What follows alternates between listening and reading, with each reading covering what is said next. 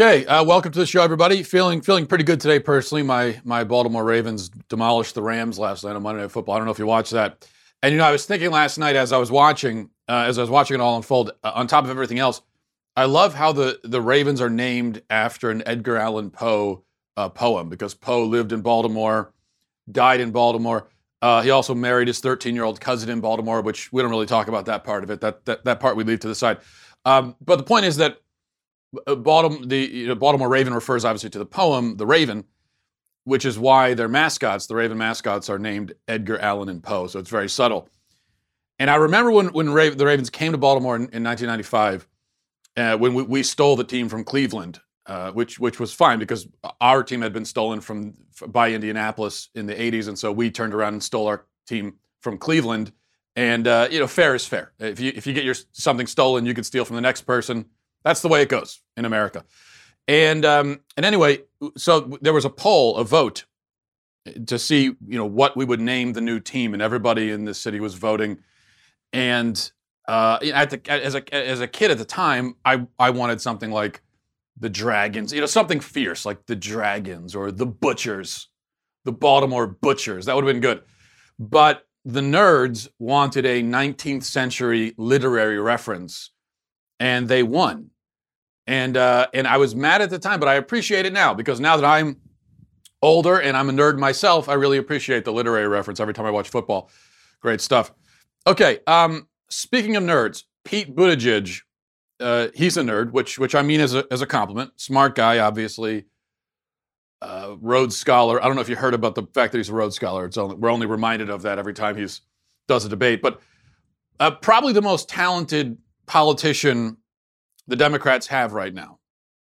And that I don't, that's not, that's half a compliment and half an insult. Uh, I think he's wrong about everything. I also think that he's cynical and manipulative, especially in how he slanders Christians while pretending to be one. So I'm not a fan of his by any stretch of the imagination, but he is smart and he's good at what he does as a political candidate. But he was trending on Twitter this morning uh, in a not so positive way. In fact, the phrase, "Pete Buttigieg is a lying M F" was trending. And that's about as bad of a trend as you can get, I think, as a as a political candidate. That's the title of an article in The Root. Um, and it's an article that just blasts away at, at Buttigieg, calling him a lying mother blank, basically painting him as nothing more than a lucky, privileged, spoiled, lying brat, essentially, and taking issue. And this, of course, is from the left. This is an attack on him from the left, taking issue mainly with something that he said about about uh, he, he, something he said about eight years ago while he was running for mayor of South Bend, and he was talking about uh, you know, disadvantaged kids and the education system. And anyway, they they're taking issue with with what he said, and, and take a listen to it right here. You know, the kids need to see evidence that education's going to work for them, right? You so go. You see a lot of parts of That's town. That's part of the motivation. Where, yeah, because you're, you're motivated because you, you believe that at the end of your educational process there's a reward, there's a stable life, there's a job. And there are a lot of kids, especially the lower-income minority neighborhoods, who literally just haven't seen it work. Uh, there isn't somebody they know personally and I think that's uh, who testifies to the value of education. So, yeah, you bet. That's what this writer at The Root is mad about. And uh, that's what makes him a lying M F. Bunch of leftists are also mad, it seems. Um, now, the question is, what was wrong with what he said? You know, far be it for me to defend Buttigieg, but what did he say that was wrong there? What, where's, what's the wrong part of that? Well, this guy at The Root says that it's it's the problem is not about bad role models, despite what Buttigieg claims. It's not a lack of role models. It's about uh, minority neighborhoods being neglected, underfunded, uh, schools in the inner city being underfunded, and racism, and, and all of these external circumstances you see. Uh, and the thing with Buttigieg is he just got lucky, and that's why he's been successful. And so for him to s- sit there in judgment is racist and wrong, and it's deceptive. But of course, that's all nonsense. The big advantage that Buttigieg had is that he had a mother and father growing up. Okay, that is a big advantage. That's not luck, though. It's gonna, that's, that's not a roll of the dice. The mother and father chose, decided to be present. That's a choice they made. It's not luck. The point is that in the inner city, you're talking about seventy or eighty percent of the kids don't have a dad in the picture. seventy or eighty percent. Now, of course, that's going to have an enormous impact. Of course, that's going to mean a dearth of male role models, especially for boys who have a special need for male role models in their lives. They need a man to show them how to be a man. And it's it's much easier and better and more effective if you have that example in your life that you can look to. Okay, it's kind of the, the show, don't tell thing. As you could tell kids all day long, this is how you're supposed to act, but you need someone there to show you how to act, someone that they can emulate. Now, so to this is all really obvious, and to deny it is madness. It's not bad luck. Fathers abandoning their families are not unlucky. Okay, unless they died, but if if if they're still alive and they've abandoned their families, they chose to do that. They chose uh, not to be there for their kids. Or if they're in prison or something, they chose to commit a crime. It's not luck. It's a choice made by those fathers. So you, you've got a huge ama- amount of men in the inner city who conceive children and then don't stick around to raise them. That is a statistical reality. The article says, just reading a little bit from this article in The Root, it says, um, it proves men like him, Buttigieg, are more willing to perpetuate the fantastic narrative of Negro neighborhoods being uh, needing more role models and briefcase carriers than uh, make the people in power stare into the sun and see the blinding light of racism. Get along moderates would rather make crap up out of whole cloth than wade into the waters of reality. Pete Buttigieg doesn't want to change anything. He just wants to be something. This is not just a lie of omission. It is a dangerous precedent. This is why institutional inequality persists, not because of white hoods and racial slurs. It is because this insidious double-talk erases the problem by camouflaging it, because it is painted as a problem of black lethargy and not white apathy. He's saying that he's making stuff up. He's making crap up. Actually, he said he's making S up. Um, what is he making up? What? Okay, here's the question. Is the fatherless rate very high in the inner city or not? Yes or no? Answer is yes. Unless we're going to say seventy percent isn't very high. Another question. Are kids without fathers at a huge disadvantage? And do they lack essential male leadership and an essential male role model in their life? Answer is yes. Question. Do men who conceive children and then not stick around to raise them make that choice because of racism? Is it, is it racism that prevents them from raising their own kids? Answer is no. So where is Buttigieg wrong? You know, I don't have a dog in this fight. I'm not a, I'm not a fan, like I said, of Buttigieg, but the truth is the truth. And this is a, a truth that we need to be able to talk about. And when it comes to the fatherless problem, by the way, um, it's not just a problem in the black community. It is, it is a, it's, it's a problem, and I don't have the numbers right in front of me, but uh, if you're talking about, especially in the inner city, like I said, seventy or eighty percent, even in, in, in white neighborhoods, in the suburbs, it's not that high, but it's a lot higher than it should be. So this is a problem across the board in America. I would say this is a cultural problem shared across the board, to one degree or another, is a, mac- a, a lack of male leadership in the home and uh, a lack of, of, of the influence of fathers. Listen, every time, or most of the times when we've had a school shooting, a mass shooting, this is one of the things that some of us talk about, that I talk about. And very often the kids who do that are white. But you know what else you you find very often? Is that those kids didn't have dads in the home. Not in every case, but in many of them, in most of them. So, obviously, we need to talk about that. And to in, insist that we focus the conversation entirely around these sort of external environmental things, racism and all of that. Um, and we make people the victim of their own choices. And when I say that, I'm not referring to the kids in the inner city who grow up without a dad. They're not a victim of, a, of their own choice. They're a victim of the choice their father made. And when you read articles like this, it sounds like we're trying to take those fathers who abandon their children and make those fathers victims of their own choice of abandoning their families. And that's just that's just wrong. Now, politically, this uh, shows why the Democrats, I think, might be doomed. Um, they're they're they're tearing their most talented candidates apart. Nobody's allowed to rise to the top of the pack without being ripped to shreds. The S J Ws have this purity test that nobody can pass. Even a young gay man like Buttigieg can't pass it. Kamala Harris, a black woman, can't pass it. Elizabeth Warren, a female socialist, can't pass it. Who can pass it? Nobody can pass it. So they all get eaten alive by their own people, and Trump just sits back and enjoys the show. So it's working out for, for really well for Trump. I agree with what Tucker Carlson said, I think last night, where he said that he still wouldn't count Michelle Obama out. And uh, I think that that is their only hope, and I wouldn't count her out either. I think Michelle Obama on the left is is basically untouchable, or the closest thing to untouchable among leftists that you can get. Probably the one person in the whole country who could unite all of these disparate warring factions on the left. You're not going to see any Michelle Obama is a lying M F articles about her. That's that level of disrespect and that kind of attack is reserved for people like Buttigieg.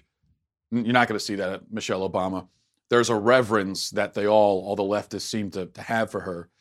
She also has a, some appeal in the middle as well. So I think she'd be a formidable general election candidate. I think that's maybe their only hope right now. Um, I just don't see anyone else. Obviously, someone's getting nominated among the Democrats, but they're all going to come into the general election extremely wounded after all of the slings and arrows they've taken from their own side. And that works, again, to Trump's advantage. Okay, speaking of people getting attacked for speaking basic facts, I have another example of that that I want to share. But first, a word from Field of Greens. Have you ever wondered why so many Americans are sick, unhealthy, and overweight? Uh, between the food supply and sedentary lifestyle, Americans are in the worst shape they've ever been.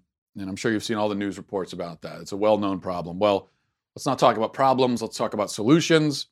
That's where the team of on-staff physicians at Brickhouse Nutrition come in, and that's where they created Field of Greens. Field of Greens is an easy way for you to add fruits and vegetables to your daily routine without spending hours in the produce section or hiring a home chef or taking cheap supplements. You know, that's that's either stuff you don't have time for or can't afford. Well, Field of Greens is made with real U S D A organic fruits and vegetables.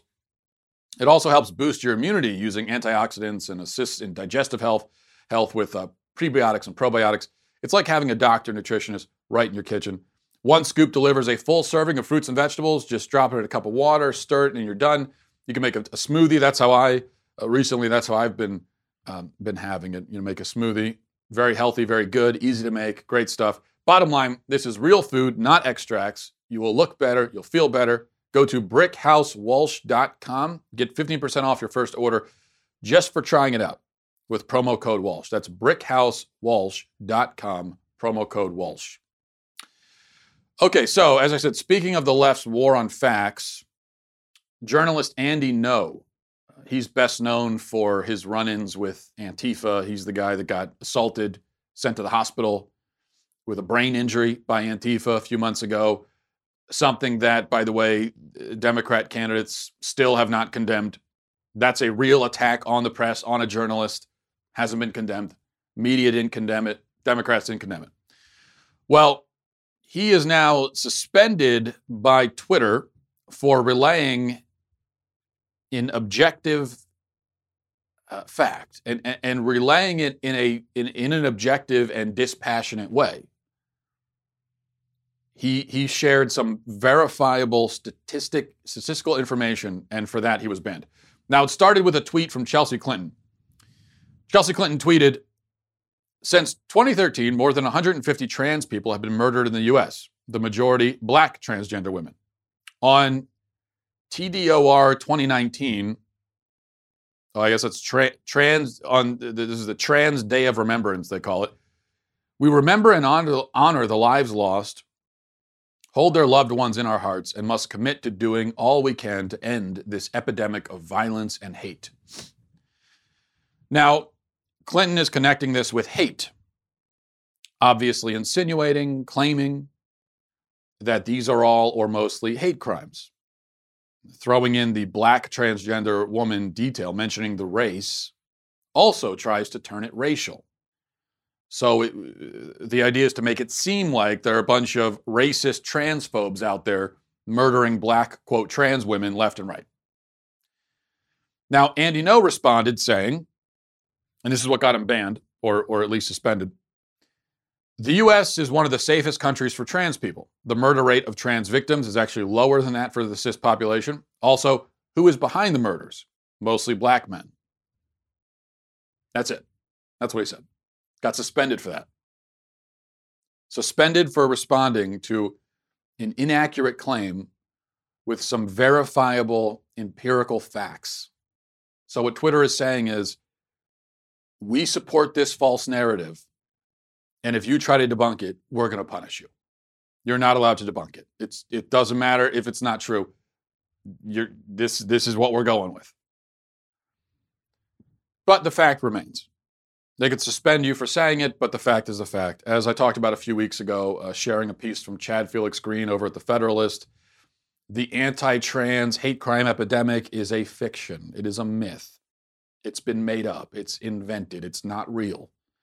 The vast majority of trans murder victims um, are, are, are not the victims of a hate crime. The vast majority of trans murders have nothing at all to do with bigotry or anything like that. They've mostly been the kinds of murders that you find in the non-trans population.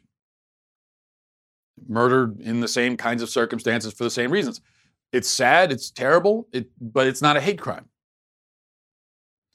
Also, a sizable number of murder victims among trans people are people who live a high-risk lifestyle, so prostitutes and, and that sort of thing. The murder rate among prostitutes generally, trans or not, is higher than the average population, but that's not because of anti-prostitute hate crimes. That's it's because you're you're you're living a high-risk lifestyle. You're living in, in a in a in a world where in a, in a dangerous world, you're dealing with dangerous people. You're doing a dangerous thing. That's not victim blaming. That's not saying they deserve it, obviously, because nobody does. It's just pointing out that this is there's no connection here with racism and hatred. The what's driving this is something completely separate from that. Now, or it may be hate anyway, but it's not. Maybe you could make the argument that anytime somebody is killed, it's there's hatred behind it, which I think is actually probably not true. I think more. Very often, I think what lies behind murders and other crimes is a sort of indifference to human life, less than, than a hatred for human life. But either way. And, and that's just the fact. Um, that's all. None of this is to say that the murder rate among trans people or black people or any group doesn't matter. Actually, I'm saying the opposite. I'm saying... Let's deal with what's actually happening. Let, let, let's deal with the reality, because only if we deal with the reality is there a chance of making a difference.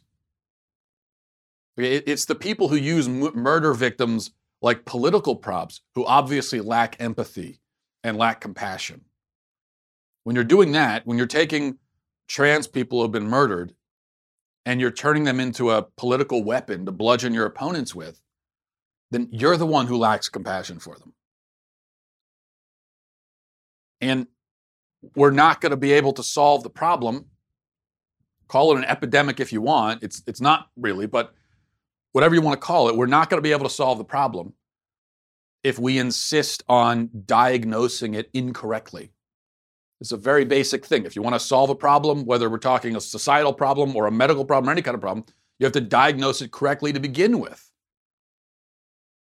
And so I think what Andy Ngo was trying to say, what I'm saying, what a lot of us have been saying is, let's diagnose this, this problem correctly, and then we could talk about solving it. But Twitter says, no, it's better to uh, it's better to diagnose it incorrectly. In fact, we insist that you do.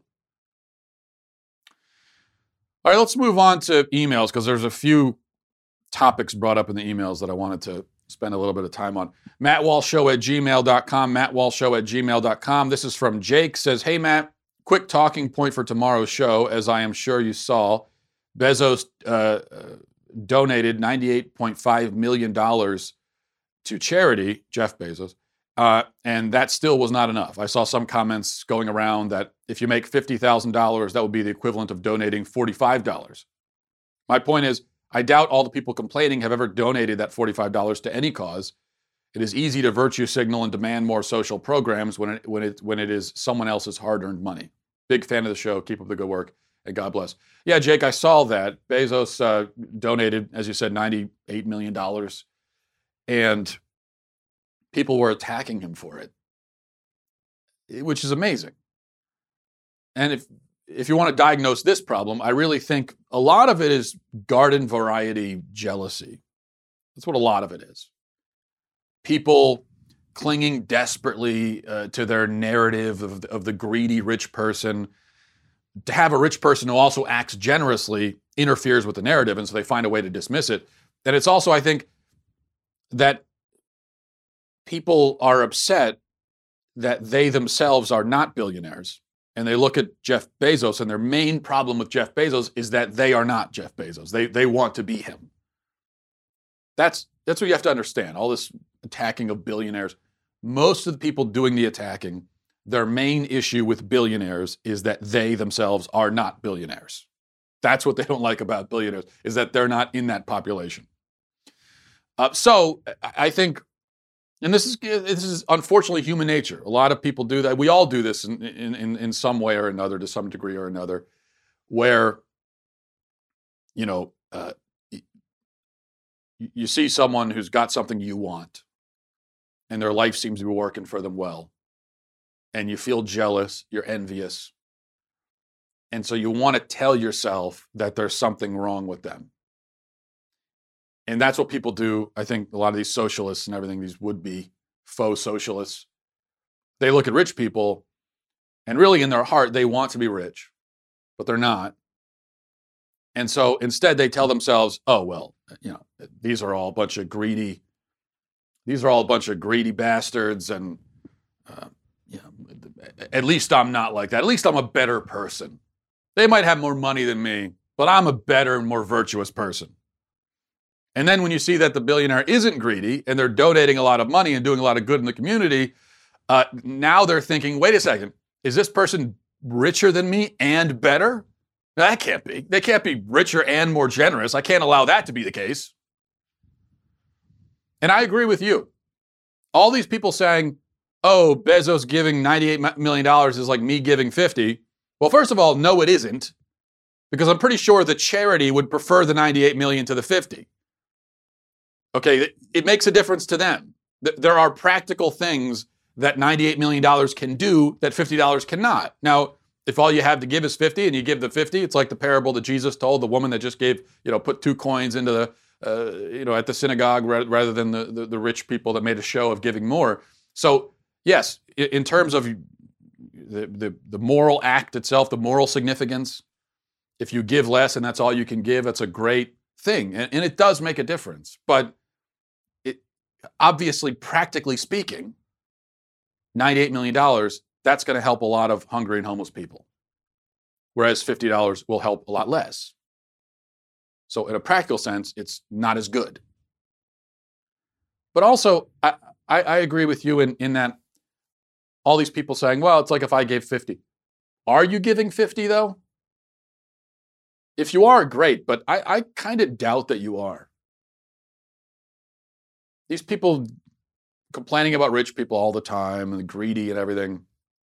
Every time they see uh, philanthropy among rich people, they find a way of dismissing it.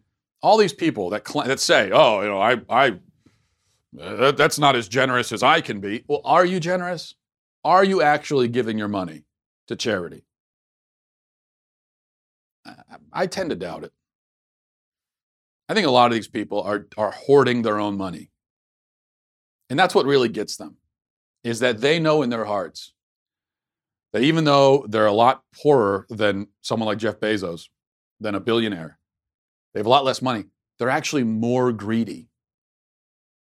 Because that's the thing. If you're making, you know, seventy thousand dollars a year or something, and you give none of it to charity, and you don't help anybody with it,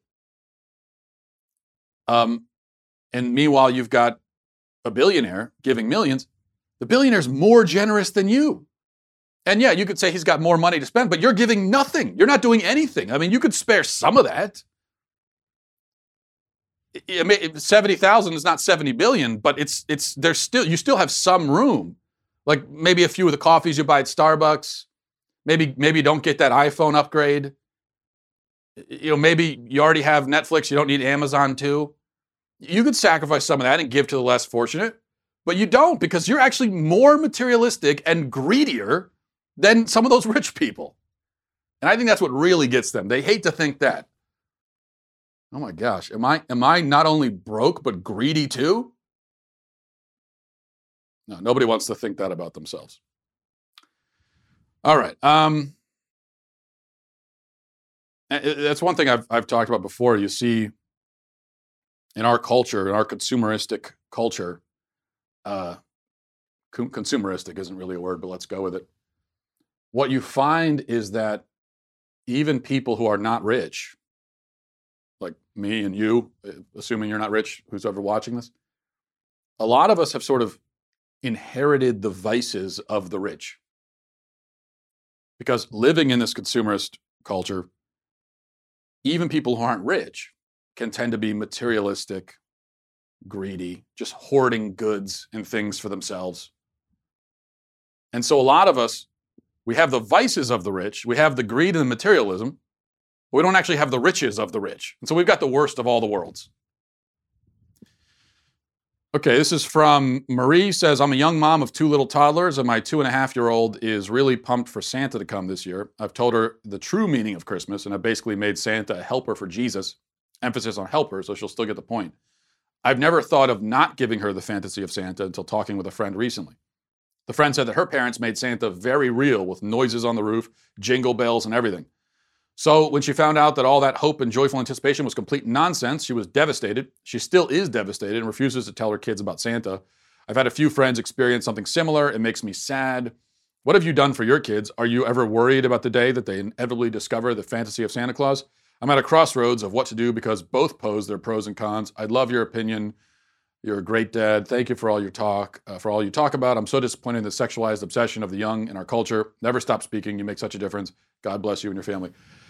Uh, yeah, Marie, first of all, I would say about your friend, uh, it seems like their parents went way overboard, but if she's still devastated that Santa Claus isn't real, might be time for her to get over that one. Uh, you know, we all went through that as kids, and it was a little difficult at first, but probably by the time you're an adult, you should be over it. I don't know.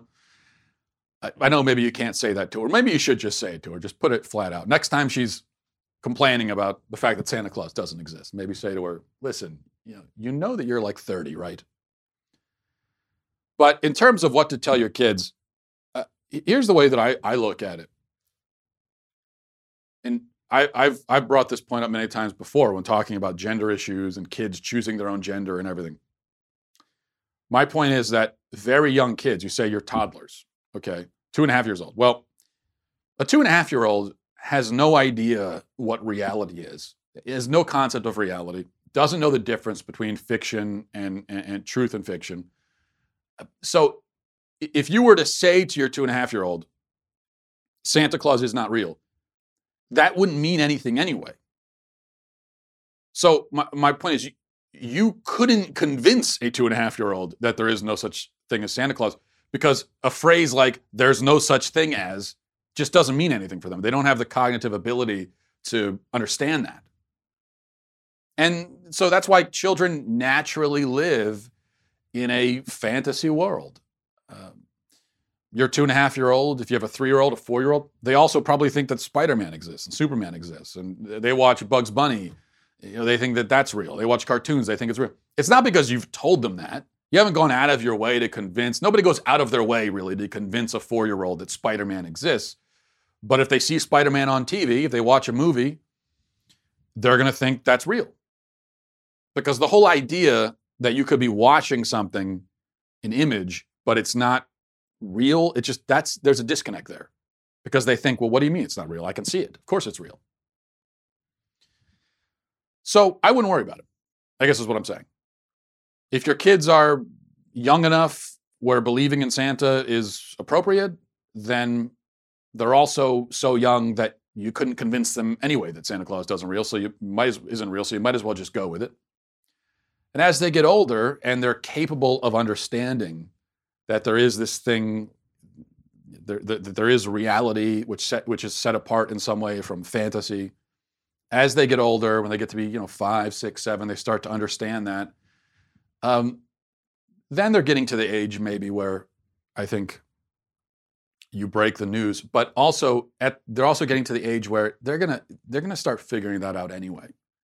In fact, for me with Santa Claus, I actually I actually did not have the devastating moment where my parents sat me down and gave me the bad news. I kind of just figured it out on on my own. Um, Because I had older siblings and they had stopped believing. And so just over time, you're just kind of like, oh, okay, hold on a second. And you start piecing it together.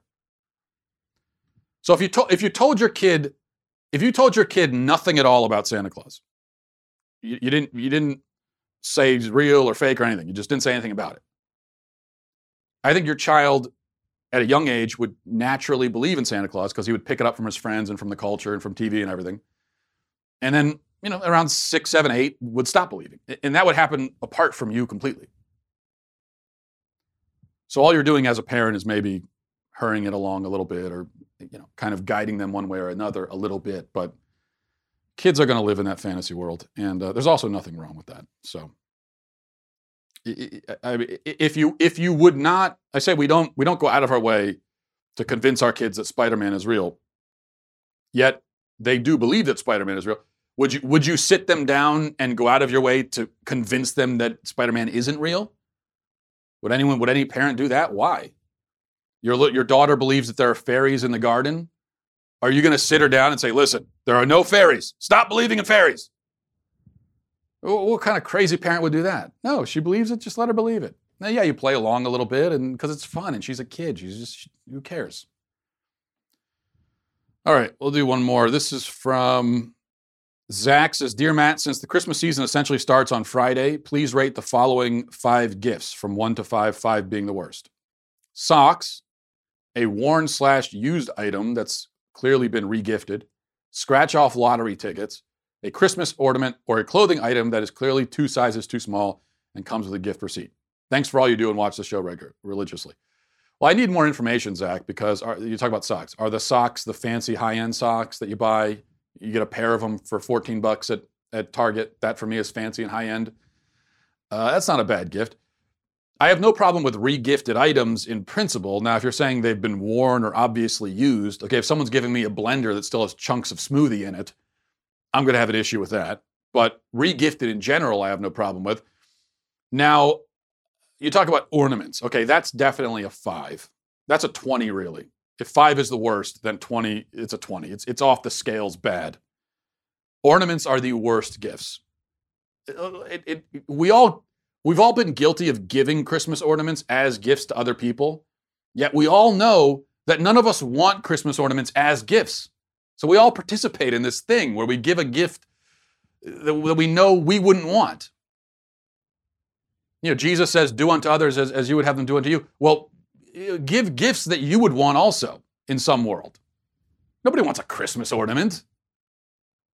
You get this, you get a little thing, a little ball or whatever that you, you hang on a tree for a few weeks along with all the other ornaments. It just gets lost in the shuffle. Who's going to be excited about that? And the worst thing is, and this is why gift giving stresses me out, and, and I, I, I would be in favor of just abolishing all gift giving occasions and just never giving, never giving or receiving any gifts. I'd be fine with that. What stresses me out is you're sitting there on Christmas morning and you're doing your family gift unwrapping thing and you get a gift like an ornament and it's obviously super lame and you don't care about it, but you have to act excited because the person who gave it to you is sitting right there. Even though they know, unless it's a child, Okay, that's an exception here. But if it's an adult, they know that you're not going to be super psyched about the, the ornament, but they still expect you to act like you are. And they know you're faking it. And so there's this the psychological back and forth, the, the, the mind games that are being played. I don't like it. And I'm very bad at, at faking enthusiasm. So I open up the ornament and I, and I have to go, oh, cool. That's the best I can do. Oh, cool. Is that a, an ornament? You got an ornament, yeah. Oh, yeah, this will look great on the tree. This will look great with the three hundred other ornaments. I'll just put that in there and I'll forget about it. It's great. No, thank you so much. Wow. Wow. Where'd you get this? Where'd you get? You have to ask a few questions, right? That's that's the the one way I sell it. To try to distract from the fact that I'm not excited, I'll start asking questions. Where'd you get this from? Oh, you got it from you got it from the mall. Wow. What mall? Oh, wow. Wow. Look at this ornament. Oh, my gosh. I, I woke up this morning hoping I'd get an ornament. You got six hundred ornaments. I just I was thinking I need I need another one. I mean, I need a six hundred one ornament. So thank you so much for this ornament. Thank you so much for it. You obviously hate me. Could get me a gift that I want. How about just a, a gift card? If that's you, you, you wanted to spend seven bucks on a gift, so just spend, get, get a seven dollar gift card to to to Starbucks. Okay, that'd be much better. I, I got to actually use that.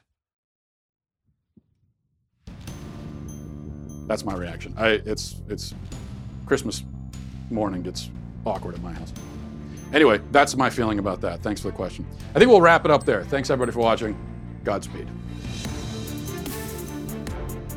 If you enjoyed this episode, don't forget to subscribe. And if you want to help spread the word, please give us a five-star review and tell your friends to subscribe as well. We're available on Apple Podcasts, Spotify, wherever you listen to podcasts. Also, be sure to check out the other Daily Wire podcasts, including The Ben Shapiro Show, Michael Knowles Show, and The Andrew Klavan Show. Thanks for listening. The Matt Walsh Show is produced by Sean Hampton, executive producer Jeremy Boring, senior producer Jonathan Hay, supervising producer Mathis Glover, supervising producer Robert Sterling, technical producer Austin Stevens, editor Donovan Fowler, audio mixer Mike Coromina. The Matt Walsh Show is a Daily Wire production. Copyright Daily Wire twenty nineteen. If you prefer facts over feelings, aren't offended by the brutal truth, and you can still laugh at the insanity filling our national news cycle, well, tune in to The Ben Shapiro Show. We'll get a whole lot of that and much more. See you there.